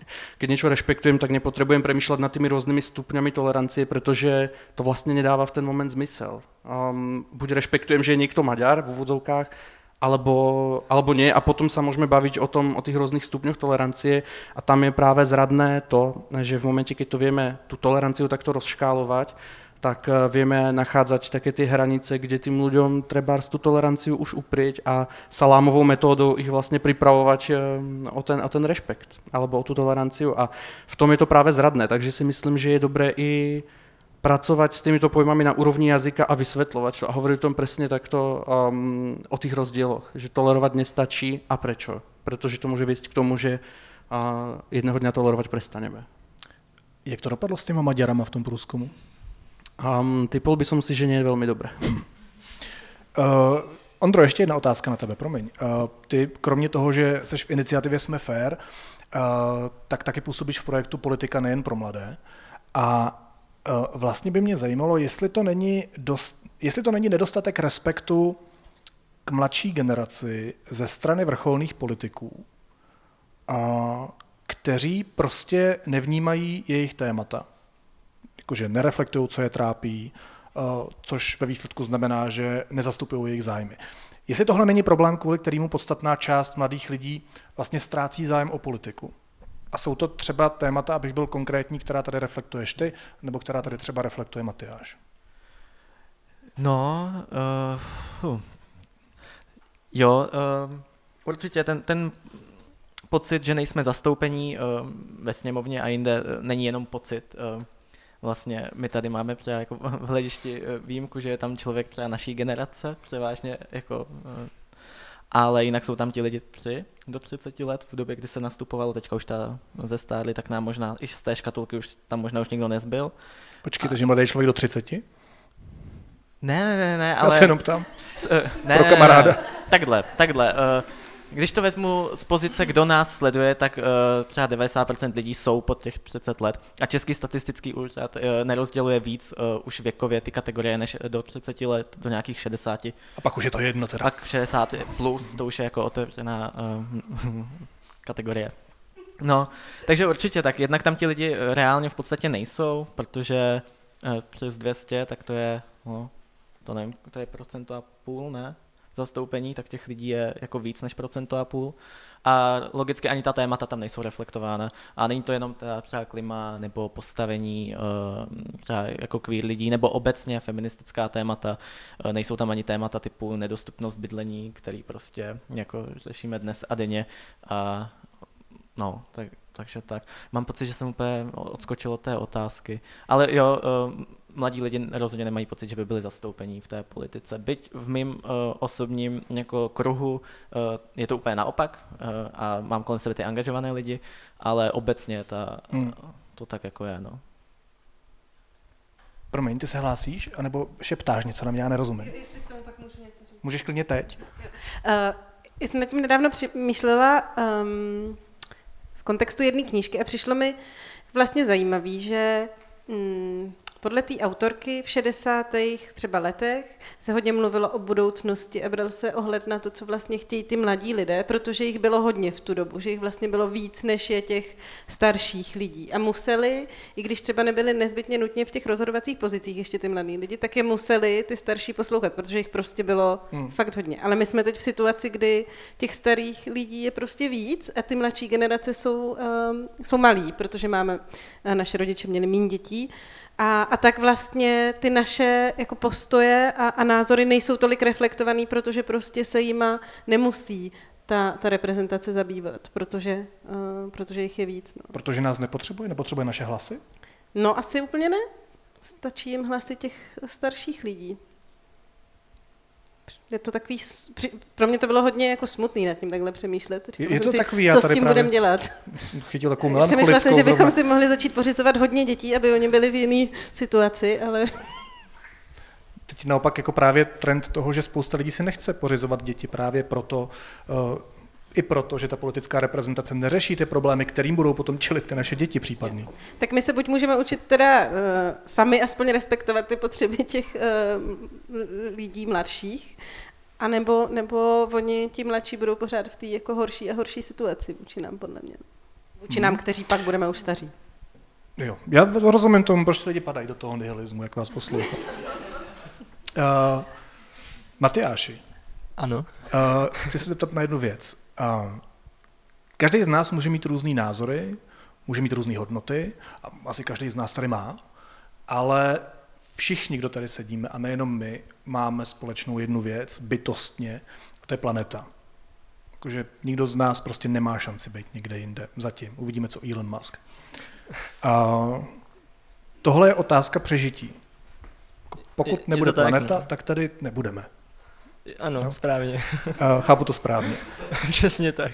Z toho mi vyplývá mým selským rozumem, že uh, že by to, že člověk by si tak jako řekl, že by to mělo být něco přirozeného. Já si to taky říkám. Starat nějak, se o tu planetu. A nějak mě to vždycky jako překvapuje, že asi, asi úplně jakoby ne všichni mají jakoby potřebu přežít nebo nechat své děti přežít. Nebo... No a proč teda nemáme zájem na tom, abychom se nezahubili? No to se snažím zjistit už třeba jako tři roky a zatím jsem k tomu jako nedošel úplně. Třeba nějaký náznaky, jako došel se k nějakým indicím, proč se tak strašně nesnášíme? Uh, Já si myslím, že často, často to je i nějakým uh, jako diskurzem v médiích a podobně, jak, jak vlastně třeba spousta různých jakoby fosilních jakoby baronů nebo uhlobaronů a podobně jakoby mají velký vliv na média, často je nějaké vlastní a tak nějakým způsobem jakoby tady tato témata se tam nesnaží úplně jako prosazovat, protože čím víc lidí si vlastně jakoby uvědomuje nějakou tu závažnost té, uh, uh, té změny klimatu, tak uh, tím vlastně menší oni mají moc a tím menší potom jim z toho třeba jako prahne nějaký jako podíl. A já si myslím, že třeba, nebo to není, že si to úplně myslím, spíš mám dojem, že to tak je, ale že... tyhle lidi taky umřou, jakože přece no, peníze ano. furt nejsou víc než život. No jasně, Jenom ale zároveň... nevlastní žádný uhlobaron. zároveň, zároveň tady tyto lidi ale jsou natolik jakoby privilegovaní a mají tolik jakoby prostředků, že na ně to dolehne jakoby v podstatě nejmíň. A často na tom ještě zbohatnou. A tak uh, vlastně spíš ti jakoby méně privilegovaní nebo, nebo ta, uh, ti chudší lidé v podstatě, nebo teď jakoby myslím nás normální jakoby uh, na milionáře, uh, tak vlastně uh, jsme daleko víc ohrožení a možná proto víc to jak kdyby řešíme a nemáme ani takovou jakoby chuť tady tato témata nějak jakoby z veřejného diskurzu jakoby vytlačovat, aby to nebylo řešeno. Co s tím? My se snažíme něco dělat, ale nějakým způsobem ne vždycky uh, se to podaří, no, jakože nějak třeba děláme jakoby různé, různé demonstrace nebo, nebo i, i vzdělávací akce, Uh, nicméně, uh, dokud tam nebude v té společnosti nějaké jakoby celkové, celkové uvědomění, že uh, tohle je vážné téma a to, že to nevidíme teď, když se podíváme z okna, že prostě není konec světa, tak to neznamená, že to téma, jakoby, nebo tady ta aktuální situace nenastane. A často lidi jakoby, myslí na to, co je teďka a moc jako neuvažujou, neuvažujou na tou budoucností v nějakém jakoby desetiletém, dvacetiletém horizontu. Hm, a není to vlastně přirozené? Není to taky nějaká sebezáchovná věc je. lidského mozku? je a proto to je těžší. To jakoby nějakým způsobem se o to starat nebo nějakým způsobem prosazovat tyto, tyto, tyto záležitosti. Katko. My jsme v současné době šíleně převěmovaní. Ty informace, které my absorbujeme, a my jako dospělí, jo, kteří jsme relativně zralí, versus děti. Sobě. Jo. A máme určitě problém prioritizovat to, kam budeme směřovat svoji pozornost. Jo. Mi třeba dává, mi osobně dává velký smysl pracovat s rodiči, mnohem víc než s dětmi. Protože když pracuji s rodiči, ty dokážou ovlivnit své děti. A dává mi zároveň i smysl to si dovolit nějaké téma neřešit. Jo, protože potom můžeme spadnout do různých úzkostí z toho, že nedokážeme pomoct všem ve všech oblastech. Jo. A já třeba zrovna environmentální téma není mi osobně tak blízké, nedělám miliardu věcí, jo, mám na sobě české věci, ale nejsem schopna dělat více, protože nejsem schopna prioritizovat více. Jak to je takové jako um, přízemnější vysvětlení pro to, proč lidi třeba nedávají prioritu všem tématům plošně. Ačkoliv jako generace K, kohorta K, má zájem si vypíchnout aspoň něco z těchto oblastí, tak jenom bych na sebe nebyla tak zlá v tom, že nejsme schopni pojmout fakt všechno. Hmm, nebyl bys na nás tak zlej, Tomáši? Jako sociolog? No myslím si, že určitě to pramení v tom, že jsme se jako lidé ještě stále nenaučili řešit problémy, které a jsou na takéto velké škále, jako vo velké mírke. Kto z nás si reálně dokáže představit, co je to vlastně planeta? Jako myslím si, že všetci jsme zvyknutí řešit svoje bezprostředné okolí a samých seba a dostat se do takýchto abstrakcí je prostě náročný krok, který, který ani nemusí být pre veľa lidí jako jednoduchý. A já si vravím, jako je možné, že se například na sever Evropy darí už 50 rokov stavať skladku nukleárneho odpadu, ktorá sa bude stavět ještě dalších 50 rokov. To je prostě stavba na 100 rokov, ktorá Niekto niekedy musel odsúhlasiť a niekto si musel povedať, to je dobrý nápad, poďme do toho investovať veľa peňazí daňových poplatníkov. A potom si spomeniem na to, že v mojom rodnom meste v Kežmarku máme problém opraviť plod na dopravnom ihrisku už niekoľko hmm. rokov. Vravím si, kde sa to berie v tej spoločnosti, že niekde sme schopní si u niektorých problémov urobiť tú spoločenskú zhodu, že to má význam a někde nejsme, riešiť, nejsme schopni řešit ani ty bezprostředné maličkosti. Já jsem slyšel jedno vysvětlení, který nevím, nakolik je relevantní, a to je volební systém. To je zkrátka to, že politici jsou u moci čtyři roky, to znamená, že nemají důvod, nemají motivaci myslet dál. A to je přesně to, k čemu jsem se chcel dostat, že ty čtyři roky nejsou dostatočný motivátor pre nikoho vo funkci na to, aby riskoval, že se tam za čtyři roky znovu nedostane Um, protože keď utratí peniaze daňových poplatníkov za projekt, ktorého výsledok bude možno viditeľný za 100 rokov, tak to nie je asi úplně populárne a každý radšej hmm. bude chcieť ty nové lavičky a, uh, a možno nějaký príspevok na vlak, uh, skôr než nějakou abstraktnou záležitost, kterou si ani já neužijem už za svojho života. To je právě jako ten problém. Lenže keď sa zamýšľame nad možným riešením, tak um, viete si představit, že bychom volili politikov na 20 rokov? Uh, Kdo jo, tak ať zvedne ruku, prosím. Jedna. Ne, žádná, nula. A teraz je, to, je, to je taky těžký si představit s tou dnešní politickou reprezentací, že by tam fakt byli ještě jako...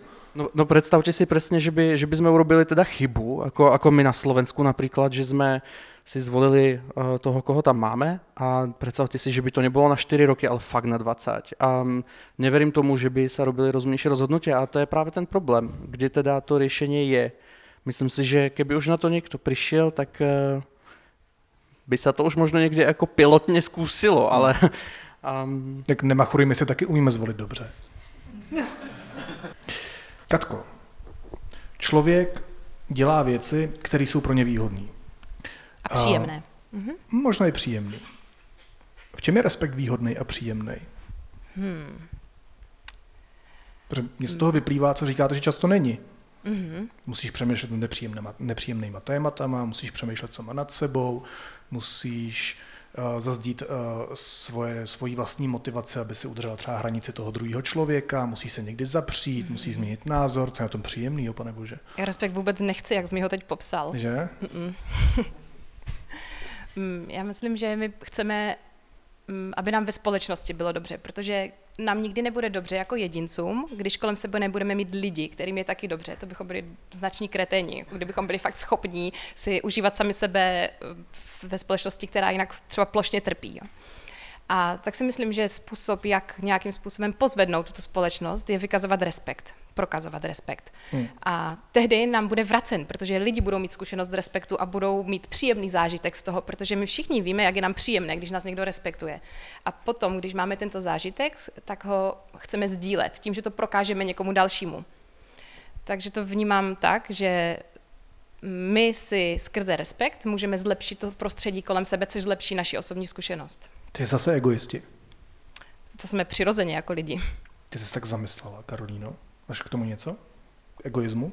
Ne, ne, že to je asi jediná motivace, kterou můžeme mít. Musíme v tom něco mít, jako aby jsme tomu rozuměli a měli motivaci to udělat. To, uh, no. Já, já, já s tím úplně souhlasím, že ten zážitek toho respektu a že možná problém je v tom, že ten zážitek toho respektu má moc málo lidí té společnosti. No počkej, ale proč teda nefunguje tady ta eh, vaše teorie na tu planetu? Teď přece, když si budeme dělat hezkou planetu, tak budeme mít čistší vzduch, když budeme mít čistší vzduch, tak se nám bude líp dýchat, když budeme mít parky ve městech, tak tam třeba budeme chodit radši.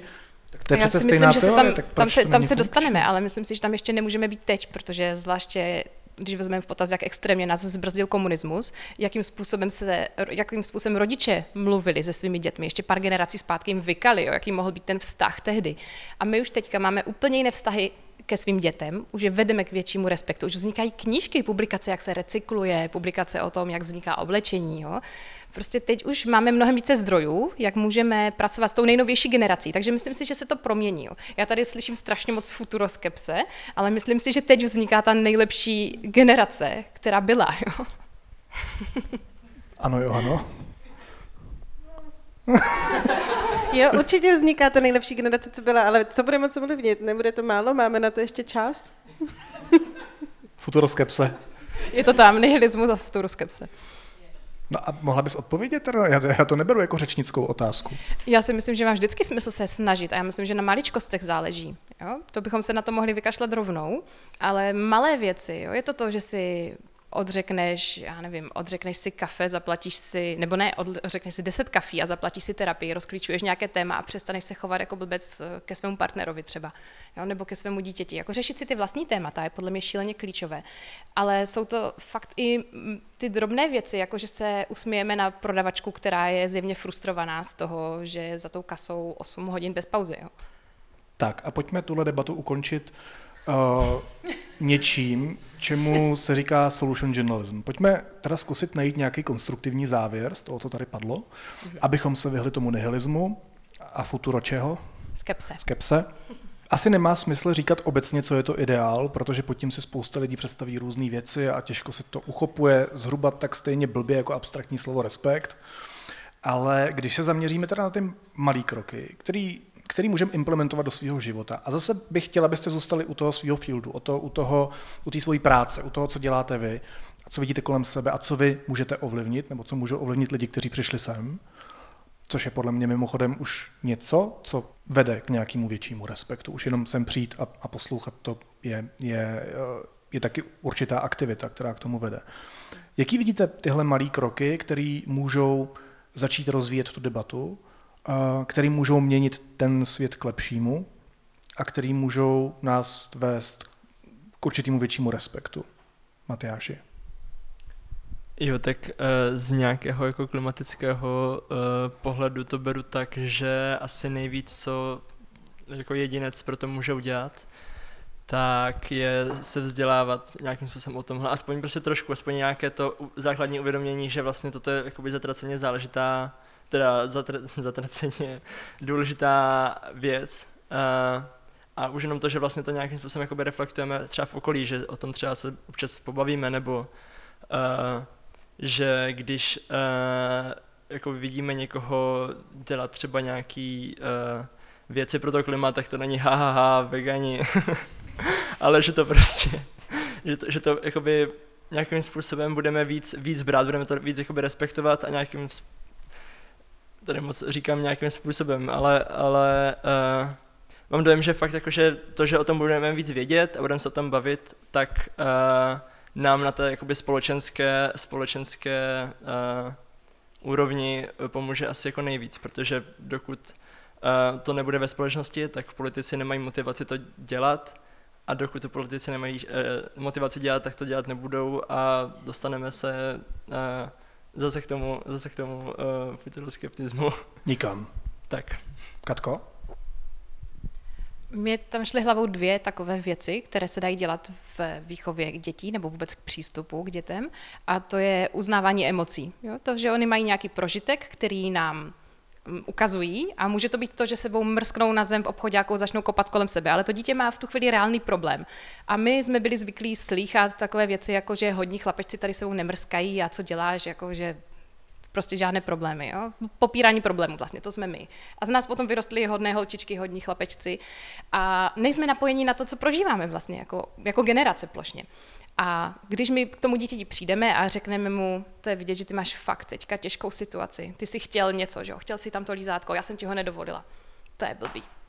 Jo a to dítě najednou cítí, že má partnera v té komunikaci. Jo? To je jenom taková rychlá ukázka toho, jak hmm. tohle hmm. může vypadat. Jo? Že třeba řekneme, ty si teď hrozně, ty, ty zůříš, ty mi teď úplně nenávidíš za to, že jsem ti nedovolila koupit lízátko. Takže pojmenovávání těch emocí. Pojmenovávání emocí mi přijde jako úplně zásadní věc. Jako dovolit vlastně přijmout to dítě i s těmi negativními emocemi. Jo? Jakože posílání řvoucího dítěte za dveře jako vždycky to jako nevede moc k dobrém, dobrému sebeobrazu o něm samém. Jo? Hmm. A jedna z druhých věcí, co je fakt malý krok, mi přijde, jako paradoxně tohle slyšíte z úst influencera, jo, který sdílí informace o svých dětech a já si hodně rozmýšlím, co sdílím, ale vnímám, že strašně moc lidí, nejenom influencerů, ale i úplně běžných rodičů sdílí své děti bez jejich koncentu.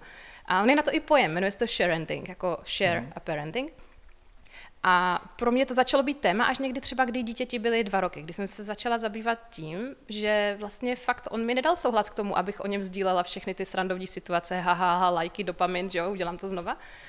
A vidím tady tohle, takže tohle bych tady chtěla dát jako takovou zprávu pro lidi, aby přemýšleli nad tím, že to dítě vlastně ten souhlas nedává k tomu, aby bylo vystaveno. I když my jako pišní rodiče samozřejmě se chceme pochlubit, jak máme nejkrásnější, nejchytřejší děti, ale za mě třeba tohle není úplně OK už protože je to zase nějaká práce s egem. Ano, prosím. A já to pak mám na Facebooku ve feedu všude, yes. ty haranty. Karolíno? Tak eh, já z pohledu toho jednotlivce, co můžeme udělat, je starat se o svý vztahy. Eh, my jsme sem, my tady, to, to se bude trošku znít EZO, ale eh, jsme tady a asi to není jako úplně náhoda, že jsme zrovna v těchto vztazích, ve kterých jsme a asi to je to, co bychom si měli jako vyřešit, ne, neříkat, že kdyby můj partner nebyl debil, takže bych s ním jako žila, eh, je vedle mě a něco to jako znamená, tak nějak to jako aspoň si poskládat, eh, proč já s ním nechci být a, a ne, že eh, převzít za to nějakou zodpovědnost za ty svoje vztahy.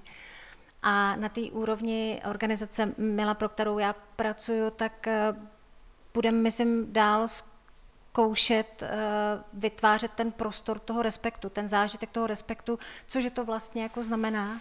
A to bude v té malé úrovni v rámci těch domovů a, na té mm, vlastně jako komunikační úrovni a osvětový se budeme určitě pokoušet vysvětlovat, cože ta péče je, kdeže vlastně začíná a končí a jak moc důležitá je profese toho pečovatele a jak moc důležitý je, aby někdo tady byl a staral se o nás, až budem starý a mě to čeká dřív než vás.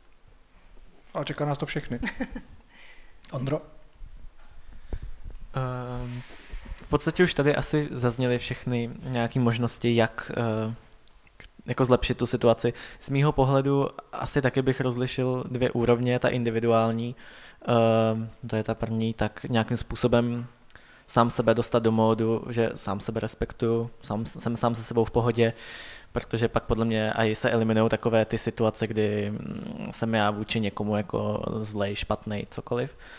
Um, a ta druhá pak je právě i vůči ostatním kolem a myslím si, že v té uh, mé komunitě je to možná uh, jako serióznější, um, je to jako, znat, jako viditelný problém uh, v tom smyslu, že um, společnost, část společnosti dává najevo, um, seš divnej, uh, politici přesně skáčou z okna a tak. Zcela pochopitelně potom se ti lidi necítí jako plnohodnotně, nemají ten respekt vůči sobě a vzniká z toho jako strašně moc špatných důsledků, který jako potkávám dnes a denně. Takže mít ten respekt vůči sobě, pokud ho nemám, prostě si ho získat. Jednoduše, podle mě jako uvědomění si, že jsem člověk stejně jako každý jiný. Ono je to jako vlastně ten základ je dost jako jednoduchý. A jako zní to banálně, ale je to složitý, můžu je, říct jako ta, své vlastní zkušenosti. Ta cesta je rozhodně jako složitá, ale myslím si, že pak, eh, co měla být ta druhá část té odpovědi, eh, být právě všímavý a jako empatický a všímat si kolem sebe těch lidí, co ještě nejsou v na té úrovni, na které by jako měli být a pomoci jim. Protože, jak jsme řekli, je to výhodný. Tomáši? Já to možno rozdělím na také dvě roviny. Tu prvou je akcia jednotlivca. A myslím si, že velká část toho nihilismu pramení z pocitu, že já nemůžem reálně nič změnit vlastně. Hmm.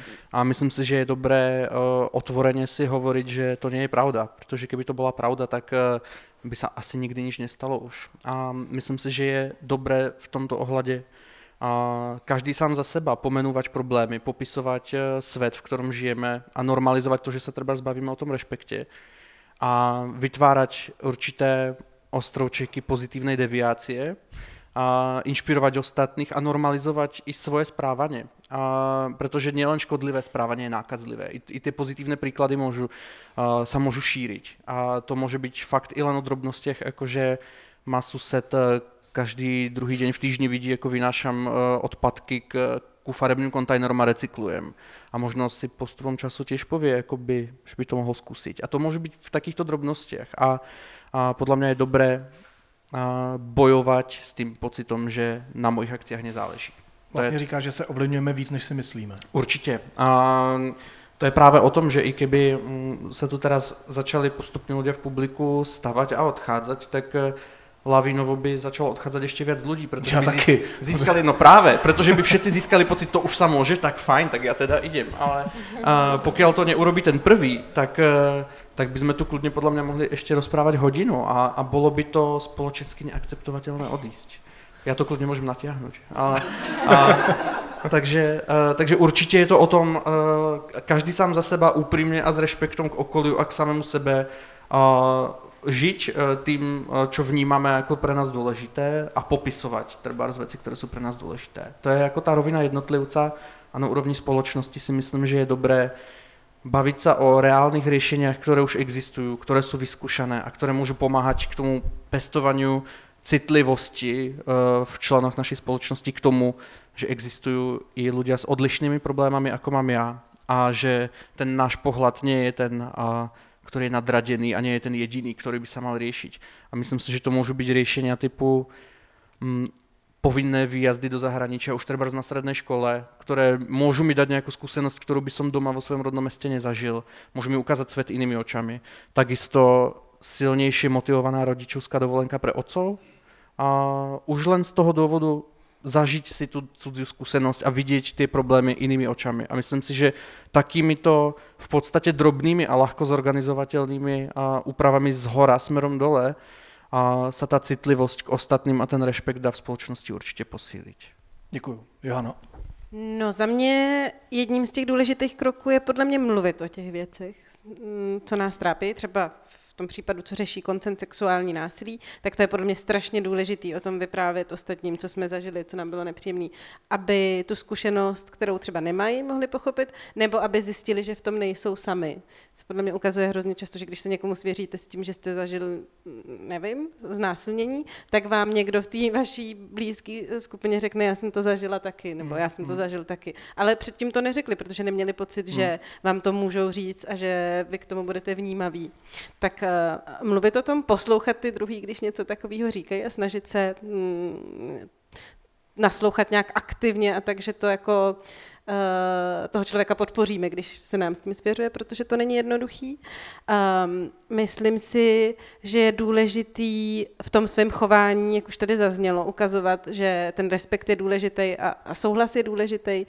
Nám třeba píšou uh, holky, který třeba jednou zažili, že nějaký jejich partner uh, se jich uh, ptal na to, jestli mají souhlas, jako jestli můžou mít sex, ověřovali si to a zjistili, že to vlastně chtějí od každého, protože jim to přijde fajn a, a fair a chtějí to takhle a dá se to takhle snadno posílat dál, tím, že vy to jednou ukážete a ten druhý zjistí, že to je, je dobrý a už to budou očekávat od mm. ostatních.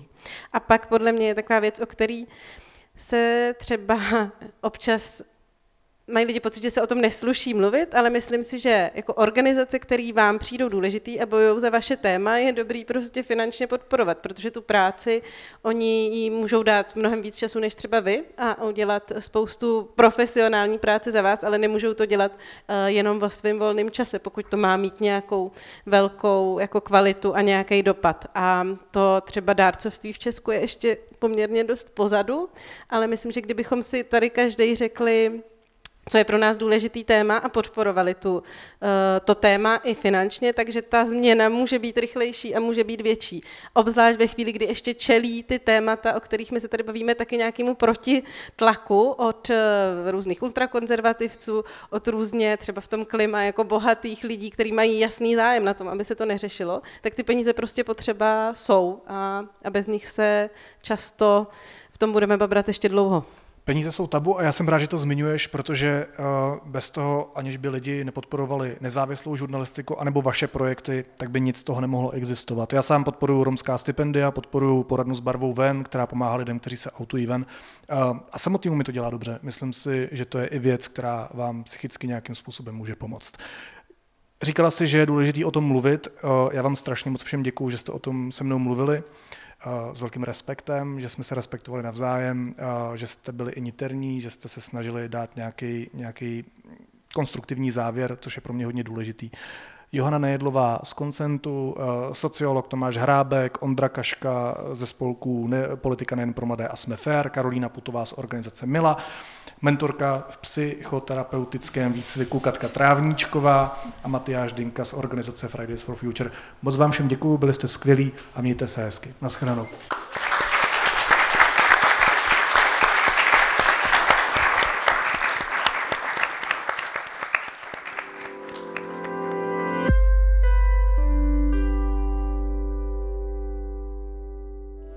Signál Festival slaví 10 let. 15 uměleckých instalací, videomappingy, site-specific instalace, diskuze a výstavy. Signál Festival v Praze od 13. do 16. října. Kupka, Preisler, Fila, Kubišta. Víte, co je spojuje?